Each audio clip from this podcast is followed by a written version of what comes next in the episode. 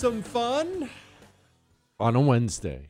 On a hump day, baby. We are already halfway through the week, and it's going to be a fun night tonight. Why? We're going to talk about the low-T G O P missing the boat once again. We're going to talk a ton more about why you should care about the World Economic Forum and their mentality on things. Communists being forced to live with communism. Trump is out there talking about disloyalty. We'll discuss that. The Trump versus the Santos thing's always fun. Why are pilots getting bad E K Gs? The D O J handing, handling Joe Biden with kid gloves.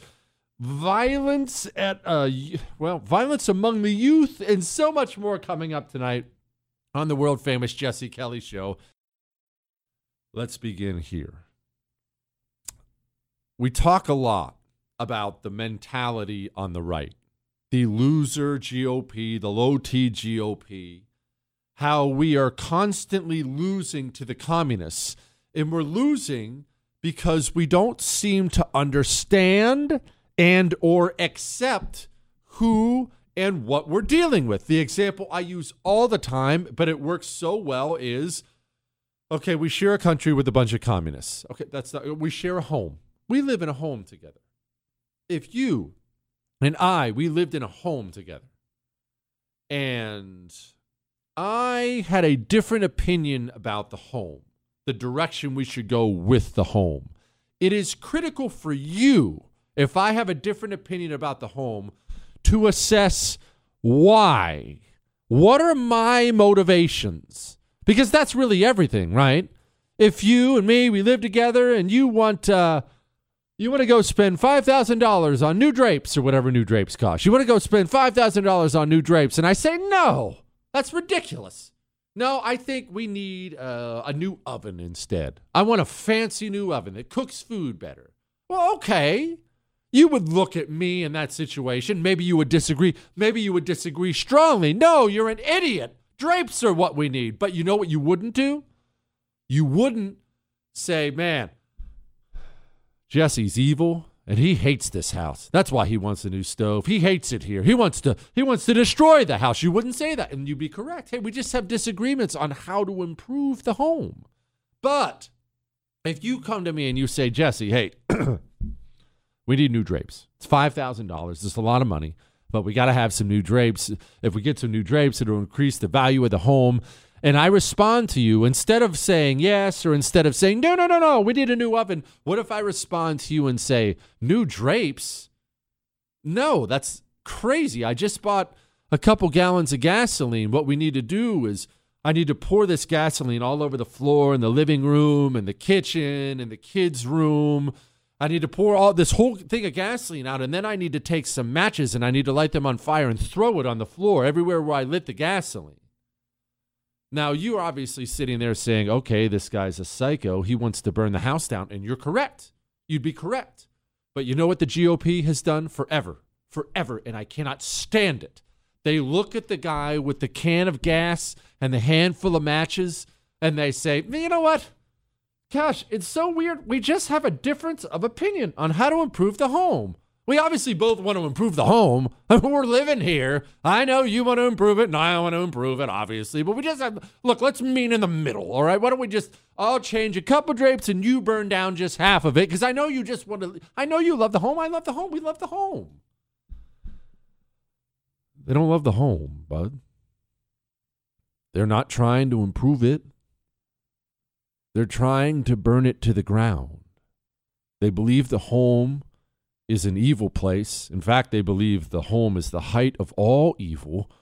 They believe the home has to be reduced to rubble, and they believe that they're good and right in thinking this.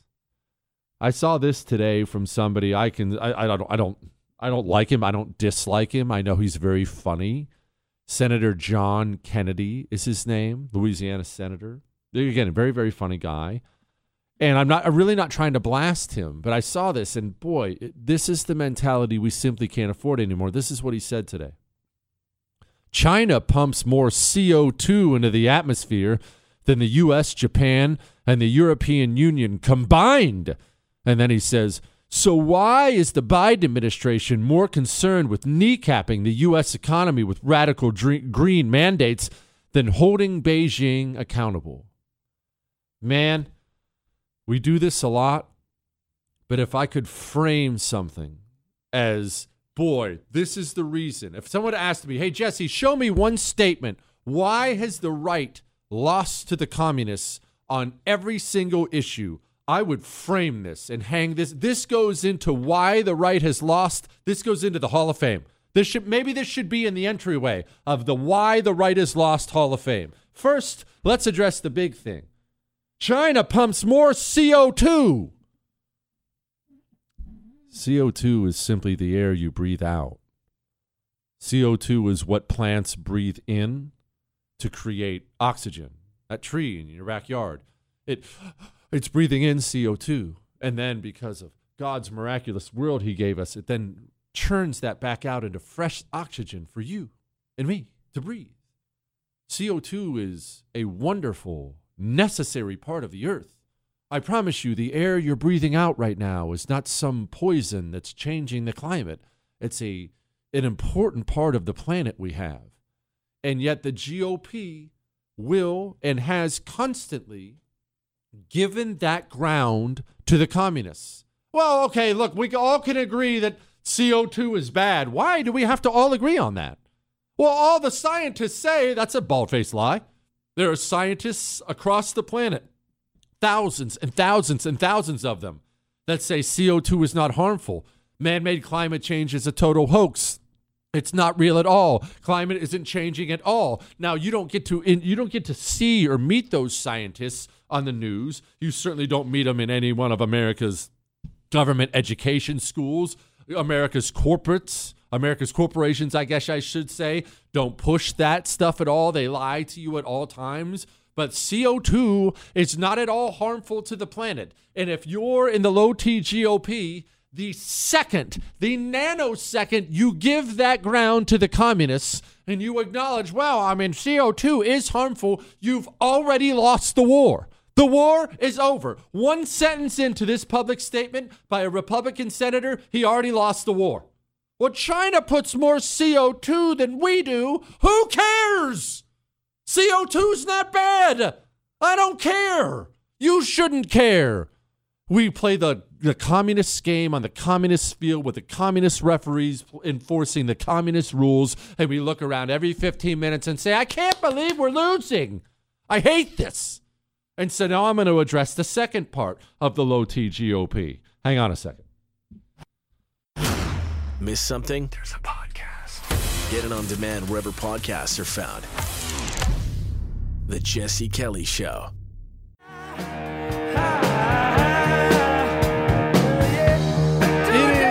Jesse Kelly Show on a Wednesday. I have been called out by Chris and Michael and the fans for not getting to enough emails. They're saying I just bloviate now on Ask Doctor Jesse Friday. So on a Wednesday, I'm getting to twenty emails tonight. How many have I gotten to so far? One. Okay. But I'm going to add nineteen to that like it's nothing, Chris. Like it's nothing. Any second now, I'm going off on the low T G O P. When I'm done with that, it's email time. I may not even get to any issues. I may not. I know. But, but before before we do that, in case you're just now joining us, I was going off about this statement from Senator John Kennedy, a senator I have no problem with, a Republican senator, and why it's all that's wrong with the G O P. First, he talks about China pumping more C O two than we do, as if that matters.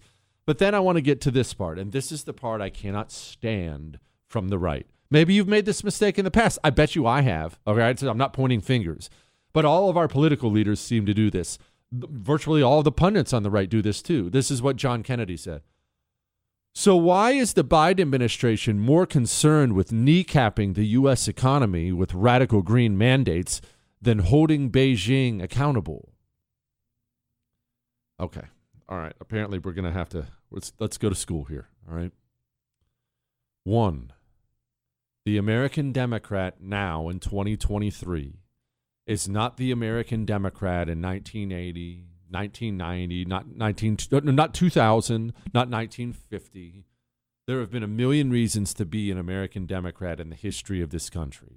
more thought of as the working man's party and all kinds of things like that. You may agree, disagree, but there have been legitimate reasons to be a Democrat in America's history. Ameri- the American Democratic Party now, they're all communists. They are. Definitely the leaders are. And I know there are a bunch of useless idiots who still vote Democrat who aren't, but frankly, they don't matter. They're too stupid to be important. All right? They're all communists now. The American Democratic Party isn't worried about keeping Beijing in check for a couple different reasons. One, they're not worried about C O two. None of these people, zero of them, think the climate is actually changing. None of them think that C O two is poisoning the planet, and none of them are concerned about any of it. You know that because of how they personally conduct themselves. Beachside mansions when they say the ocean is rising, private jets everywhere. One, they're not worried about C O two. Two, they're not worried about destroying China because they don't think China is the enemy. The American Democratic Party now is a wholly anti-American party. They are an insurgency on this country, one hundred percent aimed to burn the country to ash. And as long as we consider, as long as we continue to treat them as, well, they just see things a little differently. Well, we all kind of want the same things. As long as we have that five-year-old naivete attitude, we will never defeat these people. These people think they're in a crisis against Nazis who want to who want to kill black people and gays, and they think they're fighting against Adolf Hitler, and they conduct themselves as if they're fighting against Adolf Hitler. Our people, well, we just don't see eye to eye. I just, look, why aren't they holding Beijing accountable? What hypocrites, guys. Look at what hypocrites they are. They're not worried about China. They have found the enemy. They have found the one responsible for all of the world's problems. And his last name isn't Ping or Jing or Ching. The one they think is responsible for all of the problems, not only in our country, but in the planet itself, is the American right. You and your freedoms, you're the enemy. They're not holding Beijing accountable because they're not worried about China. They're worried about you. You and your freedom to speak. The problem that we have is the open press system and basically all the platforms. So if you're able to have five platforms, social platforms, that the problem is our open press system. All these, oh my gosh, all these social, that's a Democrat senator, by the way, the moderate Joe Manchin at the World Economic Forum. That's him speaking. You see the real problem. It's not, it's not China. Gosh, it's, it's not Vladimir Putin. It's not uh, immigration, taxes, debt, any of these things. The problem is, gosh, it's you. What do you, you think?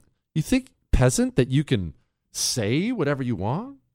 Listen to listen to Klaus Schwab. I, I applaud his honesty. Listen to him. Listen to what he thinks the problem is. We have the ability to collaboratively build a more peaceful, resilient, inclusive, and sustainable world. Okay, positive world. We have the ability to create a better world. Is essentially what he said. More resilient and, and, and inclusive. Okay, we have the ability to, so that's the, we have the ability to, but now comes the but. Klaus, who's holding you back? Is it China? But to do so, we need to overcome the most critical fragmentation. To do so, to overcome, to overcome, if we're going to overcome, if we're going to create this world, if we are going to build this better planet, if we elites are going to build this better planet, we have to overcome something. Now, what is he about to say? Is he going to say we need to overcome China, Russia, debt? I think you'll find what Klaus Schwab thinks he needs to overcome. I think you'll find it very interesting. Hang on.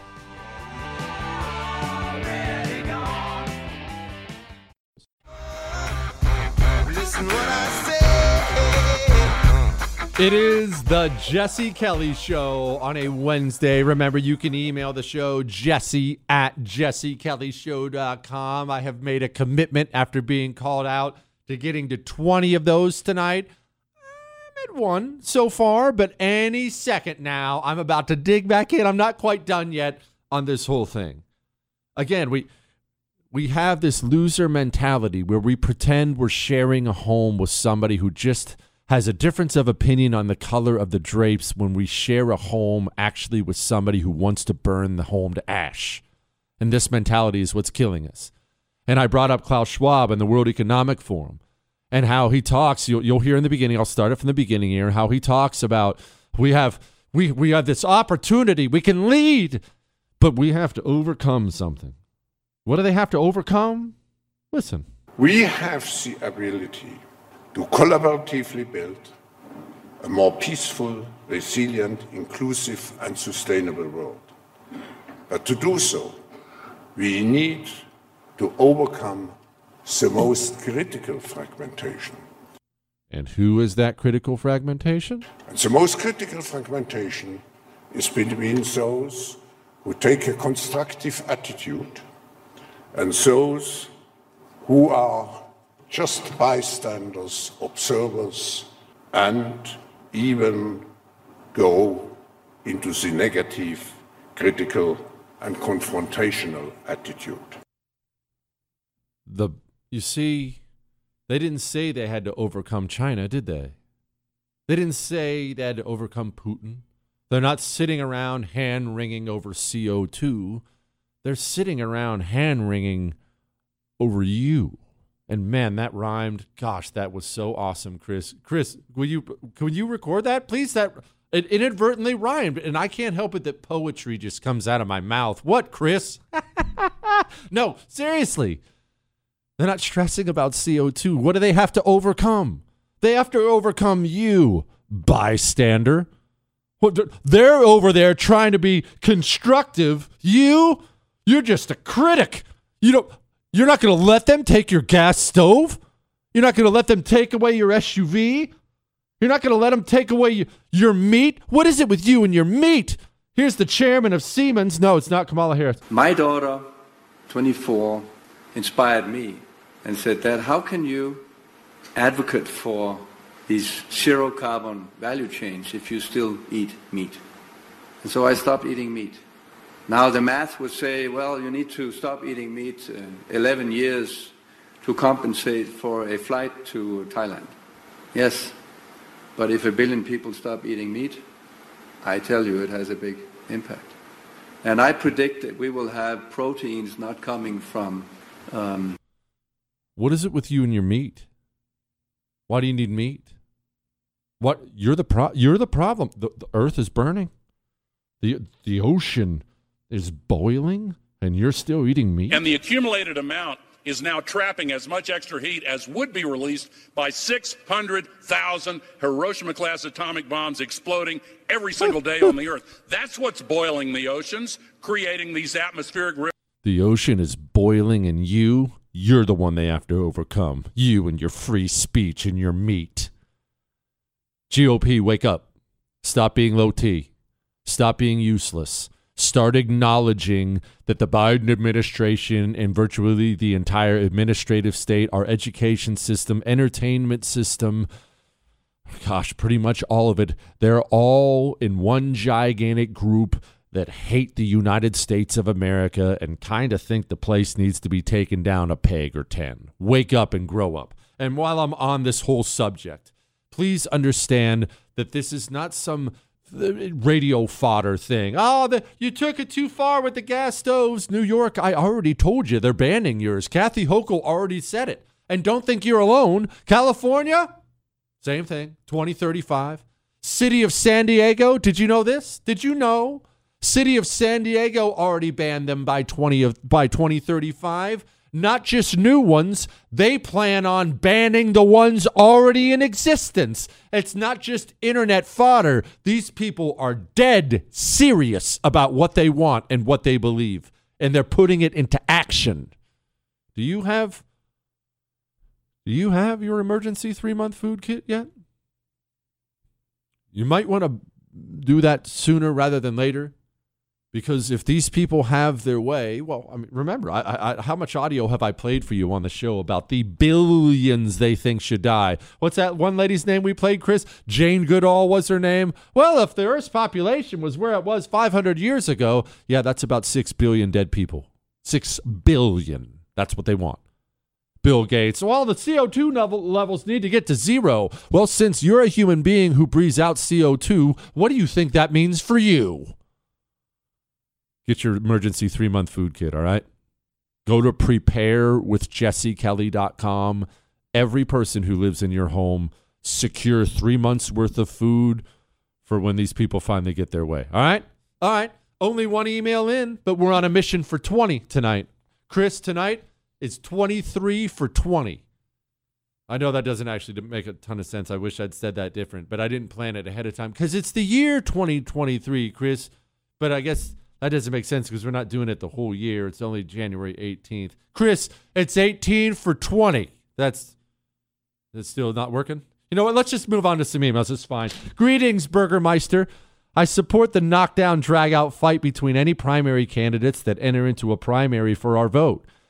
My question for you is, how about talk show hosts? We always hear about talk show hosts that don't necessarily cons- uh, support a conservative vision, but no one will actually name names. Why is this a thing, and why?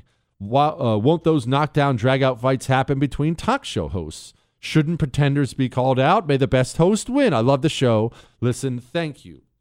Well, I can't speak for other people. Here's I'll, I'll only speak for me. Remember, I've been a fan of radio a lot longer than I've ever done it. I've only done this for four years. I, I lived a normal life before I did this stuff. About five now, Chris? Oh, about four and a half. That's right. That's that's cool. Anyway, I'm new to this, so I will only speak for me. A lot of what I do, I do because of what I liked and what I didn't like when I listened. You know what I didn't like when I listened? Just being honest. I didn't like callers, so I don't take a lot of callers. They can be outstanding. When we do a theme, tell me about something dumb you did or dumb you said or horrible thing that happened to you or, or something like that. Those are hysterical. But beyond that, I never enjoyed callers. I just didn't enjoy them that much. I thought they dragged the show down. I didn't tune in to listen to the callers. I tuned in to listen to the host. If I wanted to listen to normal people, I'd go hang out with friends instead of listening to the radio. Okay, I wanted to hear what the host had to say. That was one. So as a, as a result, I go a week at a time, two weeks at a time without taking that. Two, I never enjoyed guests. I, no, that's that's not, actually, that's not true. I rarely enjoyed guests. I rarely thought the guest was adding something that the host couldn't have added even better. When I have a guest on, they're adding something I can't give you. They're adding a perspective I can't give you. And even if they have a perspective I can't give you and they're boring, I never have them back, period. True. I, I am...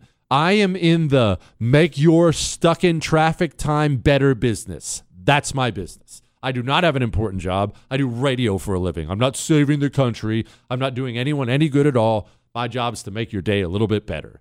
If I bring in Joe Schmo, he's an expert on taxes, and I ask him a question on taxes, well, Jesse, if you get to the top marginal rates that are at thirty-five and then divide by twelve and the, oh my gosh, kill me now. I'm not doing it. I won't have him back. And three, another thing I never liked about talk radio when I listened is this.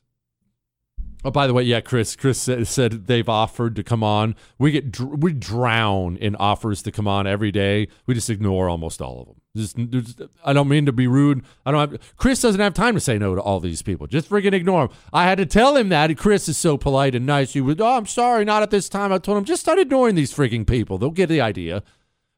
And lastly, the hosts. One thing I always hated. I don't. I don't understand why people like it. It's just not for me.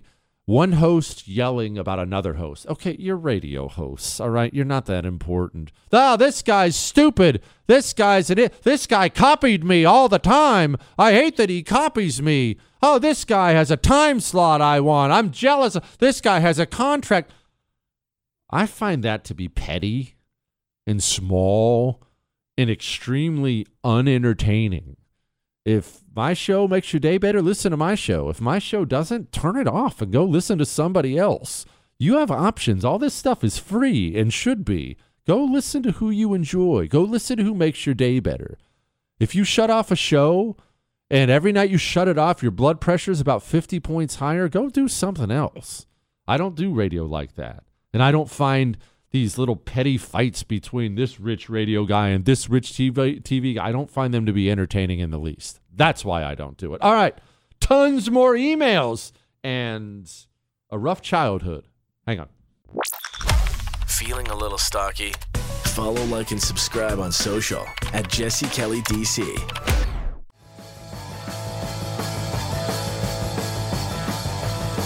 It is the Jesse Kelly Show on a Wednesday, a hump day. All right, I went off on that stuff. I'm going to get to some emails and stuff. And the Trump, Trump's uh, citing disloyalty out there doing public events. We'll talk about some Trump talk, some heavy D versus Trump talk. That's always spicy and fun. Gets about half the people mad. I enjoy that. That's fun. That's a good time. It's a good time. Remember, remember this. Just a little spoiler alert. Jesse, who do you support? Nobody right now. Nobody.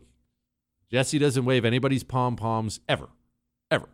I want them all to get in. Trump, DeSantis, Noam. I get them all in the primary, and all of you go earn my vote. I am scared to death about what's happening in my country right now, about the weaponization of this government against its own citizens. And I want to hear you all get up on stage and tell me exactly what you're going to do for me to stop them. You go earn my vote. I don't put on your bumper sticker. I don't wear your pom-poms. You go earn my vote, because right now, none of you have.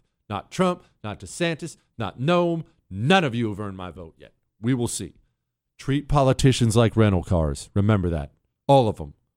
Treat them all like rental cars. Use them to get you wherever you want to go, and then drop them and never think about them again. All right? Drop them off still smoking and go get on a plane and fly home. All right? Now, this is a totally random thing, but I'm just going to bring this up because it, sometimes I see this stuff as a father and it bothers me. Maybe, I don't know, maybe this is dumb, but I saw this headline out of the New York Post. Teen boy stabbed during a New York City street fight. He was sixteen years old. He got knifed in the torso. And I'm supposed to go off right now about crime and crime in the cities and all these other things. This is all stuff you know. But when I see stuff like this, it makes me think about my own sons. I think about it. They're twelve and fourteen, and they certainly don't live some sheltered bubble existence. They bounce around a lot, talk to a ton of people. They do all kinds of things. They're into sports and activities, and and they're not they're not hidden. But it occurs to me that boys my son's age, not just in New York City, but around the world, they live a life of hell at such an early age.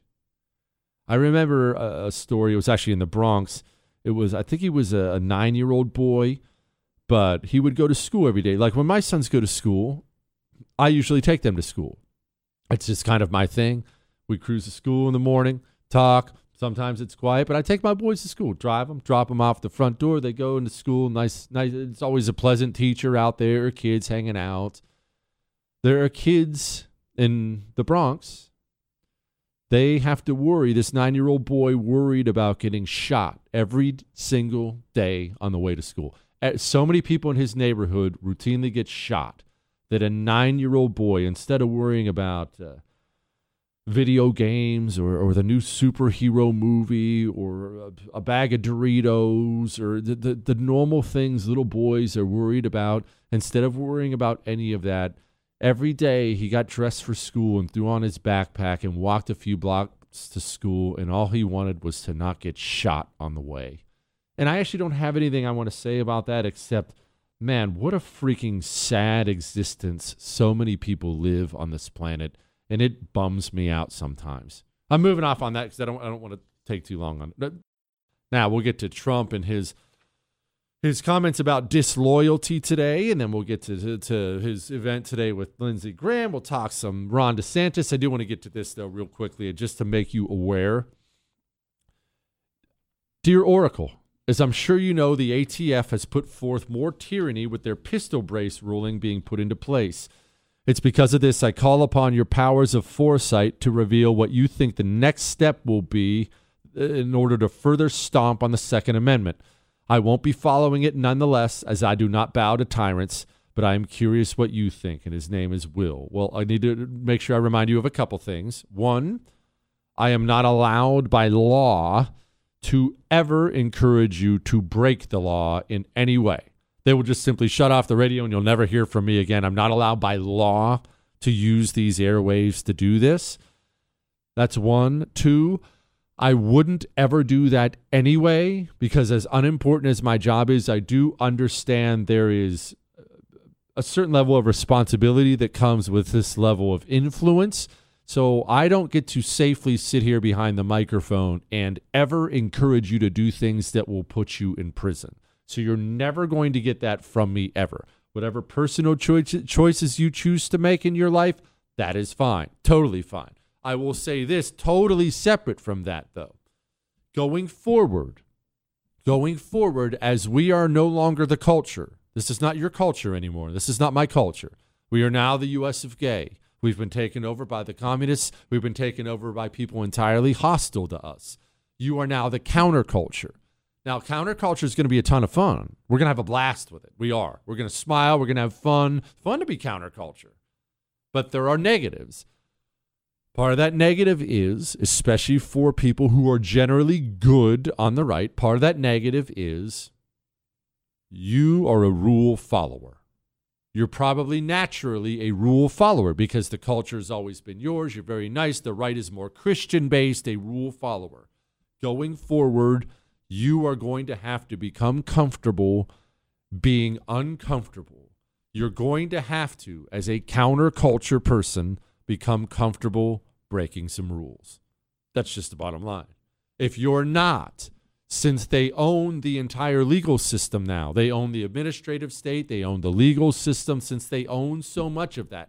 If you're not comfortable breaking any rules, they're simply going to box you in with these rules and neuter you completely. So there, I'm going to leave you with that. Now, speaking of rules, speaking of being boxed in, speaking of who and what we face, and how they feel like what they're doing is right. We do have to understand something, because there's a huge push on the right to ban things, ban this, ban that, ban things, ban. And I'm on board with that. I'm all down for banning things. I'm all down for banning people. But we do have to understand there's going to be a response. What is it? I'll explain in a second.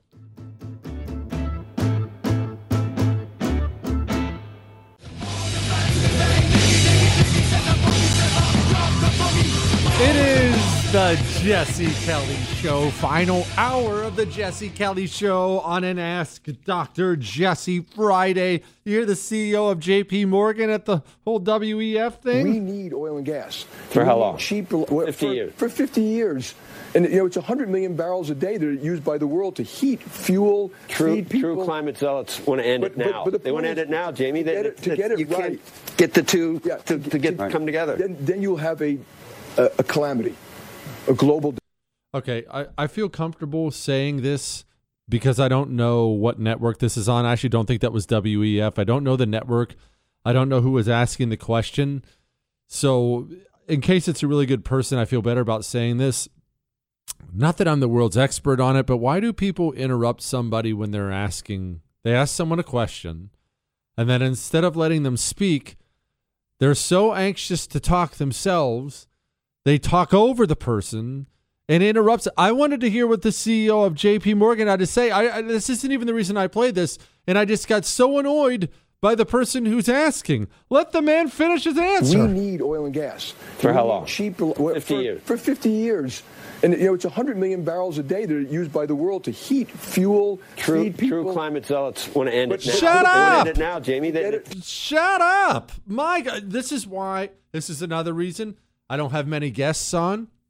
It's because I used to listen to talk radio all the time, and I'd be aggravated by the guests. But part of the reason is the host never lets them talk. Be quiet, or else don't have them on. Jesse, this is how I spent my Saturday off. The subject says, will it ever get better? My daughter needs her inhaler. Nope, backorder.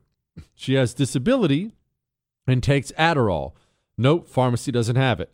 Poor guy in line looking for chi- children's Tylenol? Nope. My child needs to see a specialist. Earliest appointment is in April. This is why emergency rooms are full. I'm a nurse for twenty-six years. I've never seen a medical system like this. In my opinion, is it ready to collapse? Thoughts? She says, I hope I hope you have good news, is what she says. Okay, I don't have any good news. And, all right, I, let me just give it to you right between the eyes. The medical community is one that has been ripe for government takeover for the longest time, for the longest time. And this is why. This is why. When it comes to medical care, uh, surgeries, th- th- caring for somebody, medicines, access to doctors and surgeons and things like that, that is one of the easiest things. It's one of the easiest messaging things for the communists and one of the most difficult things for the right. Because think about what the communist is saying to you constantly. Uh, maybe you're in this person. Maybe you're in this situation. Maybe you have a special needs child, or maybe you have a medical condition, or your wife does, or your husband does, or your child does. And maybe you need to see reg- have regular appointments for this or regular medication for that. And what is the communists' messaging? They're lying, of course, but what is their messaging all the time? Well, you should have that, and that should be free. That should be free. Well, people who don't have, because I know a bunch of people like this, people who don't have chronic medical conditions, or, like I said, special needs kids who need who need therapy, or or uh, an aging parent who needs medical care constantly. People who don't have that in their lives, what they don't understand is the cost, the fiscal cost for that, on top of everything else, the emotional cost, cost and the time cost, the fiscal cost. That is, it is so expensive. It sucks your savings dry of everything. You, if you're in that situation, you know, you're the young couple, you got a couple kids, uh, one of your kids is in need of a constant medication. You're watching other young couples with jobs similar to yours. They went to Barbados for over the summertime. You, you didn't go to Barbados. You don't have the money. And you're sick of it. And that gets real old, real fast, having to spend all the money. And then you turn, and here's the political messaging you've been given forever, your whole life. The communist is telling you that's ridiculous. That should be free. And the right is telling you, well, no, shouldn't be free. Nothing's free. Keep the government out of it. Free markets. Now, the right is one hundred percent correct in that. one hundred percent correct. Because the costs would be lower and you'd actually have better access if the right got their way. But that messaging is so difficult to get across to the normal person. As a result of this, we've had nothing but more government involvement and more government involvement and more government involvement in the medical community. And then a lot of what you see now is actually a result of the Obama of Obamacare basically taking over the insurance community. So now insurance runs medicine. What does your doctor diagnose you as? What does he prescribe? What are they? Well, what they can bill for. That's what they're doing. It's what they can bill for lots of the time. He's not in there to he's not in there to try to cure you, or even if he is, maybe he has to try to make ends meet while he's trying to cure you. I mean, what I really should do is tell this person uh, diet and exercise is what they need, but gosh, if I prescribe this Pfizer product, we get an extra so much, and man, we need that to keep the doors open. You're you're pushing the medical community into an impossible corner. Now, it actually gets worse, because it gets worse from here. This is one of the it's one of the great accomplishments of the communists ever, was the passage of Obamacare. You, you remember, this is still on audio. I'm sure Chris probably find it for me if I asked him to. Barney Frank was his name. He was a despicable congressman from Massachusetts, really one of the more detestable human beings. And he was asked one time, I believe he was walking through the halls of Congress, about Obamacare. This is when everyone was arguing about it because the American people didn't want it, but the communists wanted it. And he said, it can lead to single payer, or it will lead, I think it will lead to single payer, because that's what the communists really want. They want the government to take over the whole industry. There was too much backlash for that. They couldn't get it passed. So Obamacare was what they got passed. But they, they got caught on camera more than once saying, hey, Obamacare, Obamacare will get us to single payer. It's just going to take a little while. So that was the way of me telling you, when it comes to medical care, I don't have great things. I don't have anything good to tell you. It looks like it could, it gets worse from here. Now, there may be a, you have it, Chris? You found, oh, Chris found it, play it. If we get a good public option, it could lead to single payer, and that's the best way to reach single payer. Saying you'll do nothing until you get single payer is a sure way never to get it. But but single payer. Thank you, Barney Frank, for basically laying out exactly what I just said. Well, we couldn't do single payer; we'd never get there. So we'll just uh, we'll do the, the option. That was Obamacare. That has led to the destruction of a lot of the medical community. Now, the silver lining in this, and it may not be a silver lining for you at all. It may suck. The silver lining in this is this. As the medical care in America goes down and down and down and down, what's going to happen? In fact, it's already happening. It's just you don't have access to it, and I don't have access to it. There's going to become you're going, there's going to be a luxury concierge medicine service in America where it's allowed and outside of America. This will exist probably outside of insurance, so we're talking out of pocket. Lots of it will take place outside of America. You'll find these little havens in the Caribbean or Mexico or Central America or South America where you can go and simply pay and get elite medical care. These doctors will figure out they can make more money, better clientele, pack it up, move the old lady down to a beach house in Guatemala or wherever. I don't even know if Guatemala's on the beach. I'm not a doctor. And, and, and practice medicine down there. The problem for you right now and me right now is that's for the uber elite people. That's for the, oh, sorry, you need uh, surgery? You need knee surgery? Don't go to that American hospital. Just bring twenty thousand dollars down here and we'll do it. Cash. Okay, well, I don't have twenty grand laying around and neither do you. But the good news is in the future, that will get better as more and more people flee America's deteriorating medical community. More luxury concierge medicine options will pop up other places, and they'll they'll start to become more affordable. Right now, because this always happens, right now it's for the uber rich, but eventually the market will figure out. There'll be a bunch of doctors that figure out, okay, well, we don't have to we don't have to focus on billionaires. Let's move down to some millionaires, and then doctors will figure out, hey, we don't have to focus on millionaires, just middle-class America. There's plenty of money there. Let's do a clinic for them. And that you see how, see how it goes. It'll slowly become cheaper as it catches on. But that's the only silver lining I have for you. Yeah, shortages, wait times. These, these things are a result of what we've done. And COVID doesn't play a small part in that either. Hey, nurses, you're the real heroes of COVID. Show up. Oh, nurses, get a vaccine or you're fired. And we just fired a bunch of the healthcare professionals in this country. It's crazy. All right. Someone loves the show. Someone thinks the national debt is no big deal. We'll talk about that. Can the national divorce be peaceful? All that and so much more still to come on the Jesse Kelly Show. It says, Dear Shogun, when are we going to admit the unsustainable national debt is absolutely sustainable? And this is a very fair question. I've had this question before. People, they've been hearing this their whole lives. I know you have. I have. National debt's unsustainable. The national debt's unsustainable. The national debt's going to break us. The national debt's going to break us. Here's why I care so much about the national debt. Because it's unsustainable and it will break us. But let me explain. Let me explain something. Let me explain something.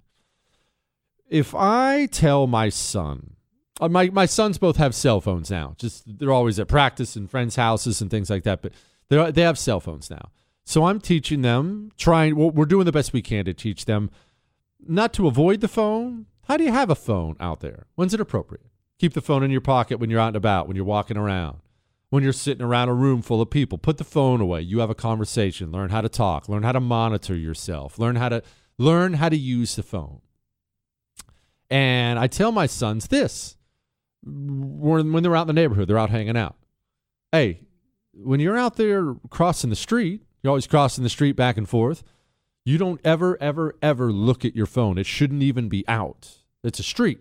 There are three thousand pound cars driving down the street. You keep your phone in your pocket, and don't you ever, ever, ever look at it until you're safely on the sidewalk, period. When you're on a street, you're in danger. You get off the street before you look at your phone. All right, simple dad thing, okay? But here's here's the reality of it.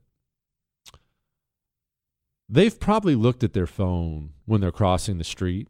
Let's let's just assume they have. I've never caught them. Maybe they haven't. But let's assume they've looked at their phone when they're across the street. Let's assume this. Let's assume they do it regularly. They're always looking at their phone when they cross the street. Now, they're not, but okay, let's assume they are. Every time. In fact, that's when they check their phone the most. Hold on, gotta check my text messages. Let me walk in the middle of the street while I do that. All right, all right. But what's the big deal? They've never been run over. They've never been mowed down. Never been dragged by behind some woman's S U V while she puts on her makeup in the morning, losing their legs in their process, maybe dying. They've never had that happen. So what's the big deal? Jesse, it's never happened. Why do you even have the rule? What's the big deal? Brother, one thing I have always rejected and will always reject is the way of thinking that says we live in somehow a unique part of human history that is totally different and has a different set of rules than every single other part of human history. That's not how it works. It's not how it works at all. And no nation in the history of the world has taken on this kind of national debt relative to their economy without having gigantic problems, in fact, nation-ending problems at some point in time. I totally sympathize with your way of thinking. Hey, they keep warning it's going to be a problem. It's never been a problem. Clearly, it's not a problem. It ain't a problem until it is. And then when it is, it's a big problem. I see this a lot now with when it comes to World War Three. When we talk about World War Three or Vladimir Putin or any of these other people, ah, oh, it's no big, I mean, God, they keep warning about World War Three. Okay. Well, World War Three isn't a big deal until it kicks off, of course. Then it becomes a really, really, really big deal. We talked about, we touched on this a little bit earlier in the show when we were talking about you know, a, a, a late stage republic and how do we come out of it. And, and I brought up just briefly how people don't fully appreciate how horrific World War Three is going to be. Remember, World War One, several times the death of, or World War Two, several times the death of World War One. World War One, several times the deaths of any war that came before it. Why? Because of the advancements in the range and killing power of weapons technology. When everyone out there has a cannon or a musket, well, I mean, you can kill a bunch of people, but you're limited. When that musket turns into a B seventeen flying fortress, dropping thousand-pound bombs, five hundred pound bombs on Berlin, the killing power has changed. When you're fire, firing artillery shells twenty miles away that land and kill one hundred men, killing power has changed. Well, think about this. World War Two was eighty years ago. We now have eighty years of advancements in technology and killing power and range. Now, some dork can press a button somewhere in Washington, D C and drop a nuclear weapon on Moscow if he so desires. That's the truth.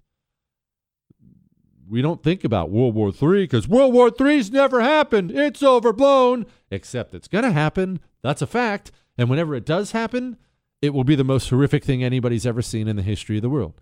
I think people forget about that. All right? All right. National divorce. And some interesting questions, I'll put it that way.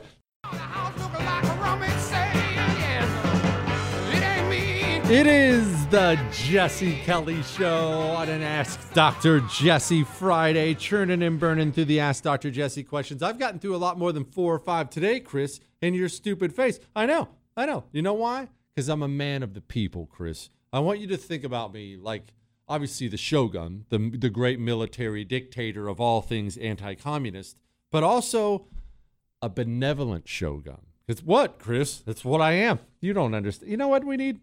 We need Maria Salazar. And, and do you support a no-fly zone in Ukraine? I, I support everything that has to do with punishing Vladimir Putin and helping the Ukrainians. Wouldn't that mean direct conventional warfare with Russia? I don't know what it will mean, but you know freedom is not free. So you don't know what a no-fly zone will mean. If you, you have to shoot down Russian planes, I mean. Of course. So conventional war with Russia. Listen, thank you.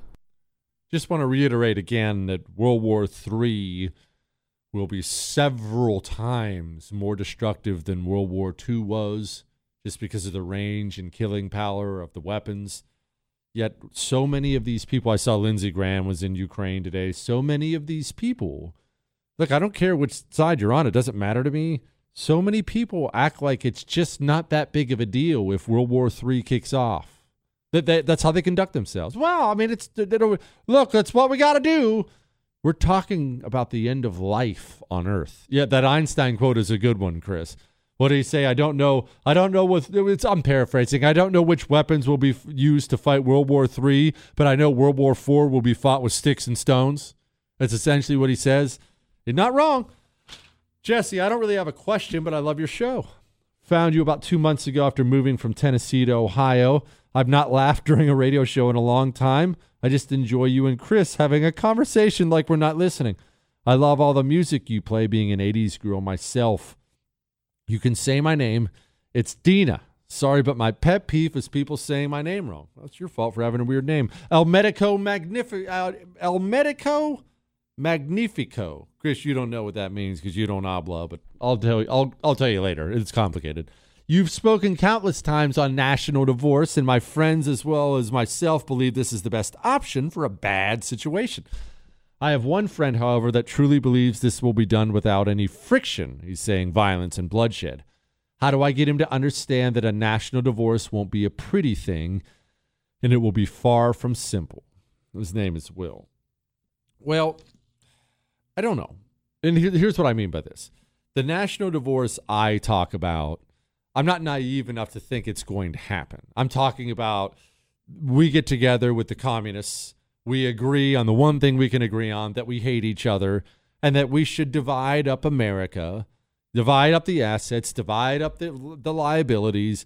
Let's each pick, you know, pick pick a group of, of states and let's just go our separate ways. I hate you. You hate me. We can't live together. We fight all the time. Let's go our separate ways. I, I know that that meeting's never going to happen. I will, of course, be in charge of our side, and I'll be the supreme dictator of the Republic of Jesse for a period of four years or so till we get back on our feet, at which time I would, okay, ten years, Chris, at which time I'll return power back to the people in the legislature, and I will retire and walk away. It's just going to require a bit of a, Bit of a heavy hand for a while to, to deal with any communist remnants left in our country. That's all. Just a heavy hand. Just want to make sure, want to make sure we're being uh, very thorough. Anyway, I I know that's not going to happen, but here's what will happen. What I see happening is people are already moving. They're already voting with their feet. You see the people fleeing New York, fleeing California. They're already moving to be in an area where they they have their values reflected. That's one. Two. States will break off. Yeah, Chris just said the Greater Idaho Movement, one hundred percent right. States will begin breaking off to join with other states. Colorado is going to do this too. The, the, those great people in rural Colorado, they don't want to live with Boulder politics. They just don't. So they're going to leave. They're going to break off. And eventually you're going to have a situation where the red states have become super anti-communist. They're already beginning this. They're in the very early stage, but they're beginning this, banning E S G, things like this. The red states are going to start joining together. They're going to become uber anti-communist, and they're going to become uber independent, as they should. They're really going to start working together economically. You'll probably even, this will be a ways down the road, but you'll probably even see a more robust National Guard movement in the states as the states themselves grow their own kind of militia type thing. And that is where the tension will come years down the road. As the federal government continues to go communist and hostile to the red, the red will continue to shield up and get together and try to protect itself from the federal government. And this is just what I see for the future. The future will be what will determine the level of friction or, God forbid, bloodshed. I hope that day never comes. What will determine that will be whether or not the federal government blinks and backs down when that tension finally gets to a boiling point. That's what will matter. When it's Washington, D C and and New York and Connecticut, and, and but mainly let's focus on D C. When it's Washington, D C and the Pentagon, it'll be all the military leaders and the F B I saying, no, Florida, you absolutely, you have to do this. You must do this. And Florida says, no, I don't think I will. And the government says, We'll send in our agents and make you. And Florida says, don't try that. And South Carolina, North Carolina, Georgia, these states step up and say, no, I wouldn't try that. Don't don't try that. Don't try to make Florida do that. And that's when things are going to get tense. Whether or not the federal government blinks in that game of chicken will determine just how ugly it gets going forward. But that is one thousand percent where we're going.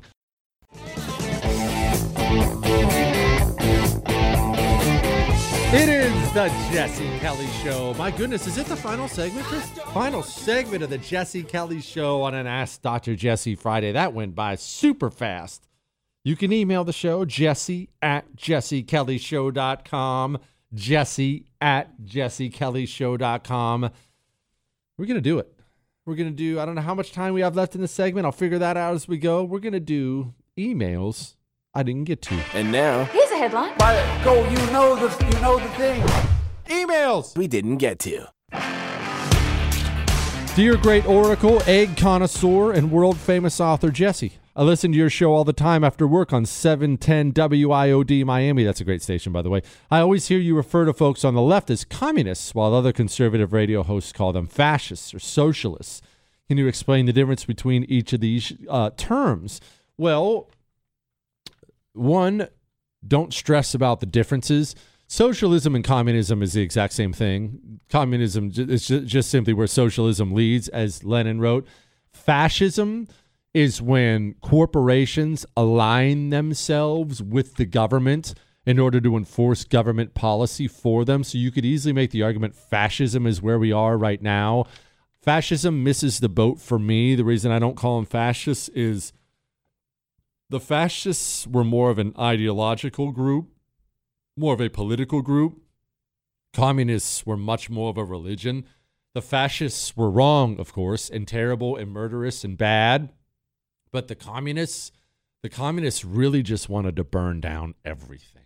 That's what, that's the difference in what we face here. That's why they destroy everything they touch. That's what they're trying to do. Hey there, you virtuous pink flower. I'm ha- I happen to live in Enoch, Utah, and our small community was rocked by a terrible, terrible mur- murder-suicide of a family in my neighborhood. The local and national media coverage really opened my eyes to how manipulative and completely soulless the media is. Not to get into specifics, but while the media reported some things accurately, a lot of what were, what was reported was speculative and seemed only for ratings. Narratives were pushed that were completely false, and I know won't be corrected. Is there any way to change the media where truth matters, or is that gone forever? Pass on my love to the military as I respect those that serve, even though I was too fat to fit in a uniform. His name is Ethan. Look, you know, you know one of the real problems with the media. Let's th- let's set aside the, the communism problem. One of the real problems with the media now is a problem that has always been, and this is, look, we don't like talking about this part, but it's true. The problem is us. Human nature is failed and flawed and sinful, right? All of us. I know I'm the worst of the worst, so I get that. The truth is, you, when you're on the road, you do look at that bad accident that's right in the lane next door as your car is going through. And when you look, you're looking at the damage. You're looking at, you're assessing whether or not people are going to be okay. You're probably saying things, if you're in a car with other people, you're probably saying things like, oh, I hope they're okay, or pray for them. And I'm not judging you, but you do look. I look. I'm not pointing fingers. I look. People want carnage. Human nature being what it is, they want extra spice to the story. They do. They want carnage.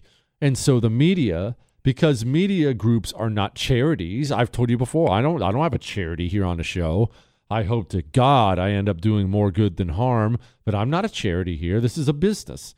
This is a business. Premier Networks is a big, powerful corporation that wants to make money. I'm here. You listen. In the end, the show has to be profitable or I ain't going to be here anymore. That's bottom line. I have to go, go back selling R Vs or something like that. Human nature is what it is. People want more spice. Therefore, the media gives them more spice. I wish it wasn't that way. I wish we weren't that way, but we are what we are, myself included, right? We are a big part of the problem with the media, period. Hey, look, it, it, here's an example. If tonight you get home, long week, you're all home for the night, Friday night, you walk in and you see a preview on the news. Coming up on Channel News nine at nine, or whatever they say. Channel News nine at nine, we have a happy story about a toddler who learned to walk. Or, or you walk in and you hear this. Coming up on Channel nine, News at nine, family massacred across the street from your home with a knife and an axe. Story in five minutes. Which one are you sitting down to watch for sure? You know the answer. You know the answer. It is what it is. It's human nature, man. Hi, Jesse. I love the show. Call me stupid, but what is a think tank? Everyone's talking about Biden's think tank. What exactly is it? A think tank is a slush fund. That's what a think tank is. They call them think tanks because you don't want to think about it like a slush fund. When you're Joe Biden, you have promised a bunch of favors to a whole bunch of people, and you yourself want to experience a bunch of favors. But you're always lim- limited as a candidate or somebody in office to how many favors you can receive and how many favors you can hand out. So what you do is you find and fund yourself a, quote, nonprofit, because nonprofits can receive gigantic amounts of donations completely anonymous for yourself.